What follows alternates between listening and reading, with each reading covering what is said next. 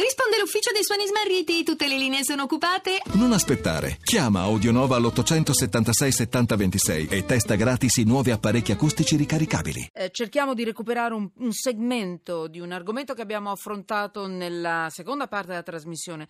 Da oggi e siamo in onda dalle sì, dalle 17.35 circa, poi abbiamo fatto una pausa e poi dopo siamo tornati in onda come sempre dalle 6 alle 7, abbiamo parlato di lavoro, abbiamo parlato di, eh, di una specie di, di, di, esodati, di donne, opzione donna, abbiamo parlato del, della parata di questa mattina, del, del, valore, dell'importanza dei sindaci che hanno aperto la parata eh, del 2 di giugno, poi abbiamo parlato del, del caso, del fatto di cronaca brutto delle ragazzine rom eh, del camper, eh? bruciato, il camper che ha preso fuoco e forse è stato preso il colpevole. Poi siamo entrati nelle regole, che cosa fanno i sindaci in Italia per rispondere al fatto che ci sono campi rom.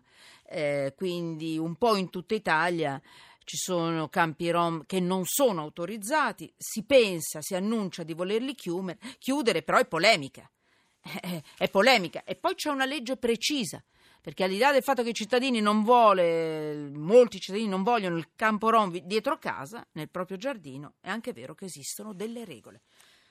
Roma porta 700 euro per pagare alla, alla, famiglia per pagare casa in affitto, poi c'è Torino, c'è Milano, sono, un po' in tutta Italia ci sono delle indicazioni di sindaci. Marina Castellaneta, benvenuta, docente di diritto internazionale all'Università di Bari, benvenuta.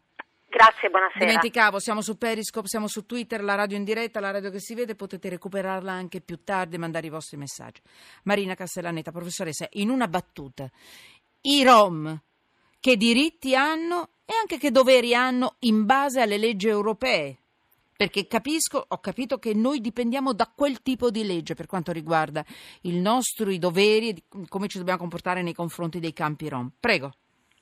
Allora diciamo che bisogna distinguere innanzitutto se si tratta di cittadini dell'Unione, di cittadini italiani, perché ci possono essere anche cittadini italiani rom e quindi ovviamente a seconda dell'ipotesi si, si applicano regole differenti, direttive dell'Unione Europea differenti che possono essere eh, appunto quella sulla lotta alla discriminazione o quella sulla libera circolazione. Quello che però volevo dire è che in realtà i rom hanno una protezione a livello internazionale nelle convenzioni internazionali come quella diritti, eh, sul patto sui diritti civili e politici e proprio eh, a marzo 2017 il Consiglio per i diritti umani ha messo nelle, relazioni, eh, nelle osservazioni conclusive sull'Italia ha indicato proprio con grande preoccupazione il trattamento riservato ai rom in tutta Italia, chiedendo appunto la eh, l'eliminazione di questi campi che sono così discriminatori e prevede, chiedendo appunto che fossero messe eh, a disposizione delle misure abitative alternative. Quindi c'è evidente, evidente, una norma del patto sui diritti civili e politici che l'Italia non rispetta.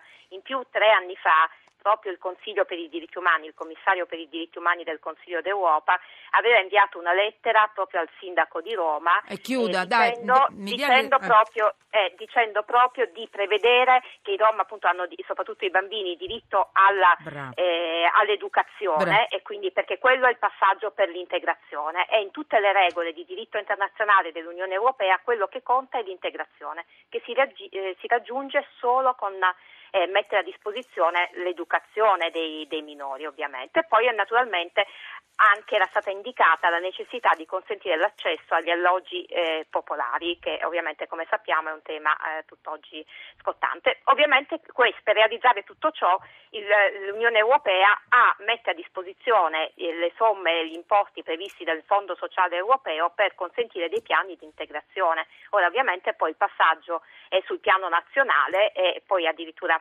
quindi comunale e quindi le attuazioni sono diversificate. Ho capito, allora io ricordo, signori, ma questo per uscire dalla polemica, in base a dei progetti precisi che vengono presentati dalla comunità europea, mi dica se sbaglio, arrivano questi soldi che non portano via soldi agli italiani per l'integrazione. È importante integrarli, è importante, è, è un dovere nei confronti di questi bambini e di queste famiglie. Poi sì, si discute. Parte. Va bene fanno parte di una strategia nazionale del quadro dell'Unione Europea per le strategie nazionali Va di integrazione dei Rom fino al 2020, quindi c'è La proprio un piano previsto dalla Commissione Europea. Va bene, grazie, grazie professoressa grazie anche per la velocità. Massimiliano, no, grazie a voi. Grazie perché è importante ribadirlo, ribadirlo perché noi continuiamo a pensare non dico se giustamente o ingiustamente, ai nostri bambini, alle nostre famiglie, però ecco, questi sono energie, soldi che arrivano dall'estero, quindi ci possono aiutare a stare meglio nella convivenza e nell'integrazione.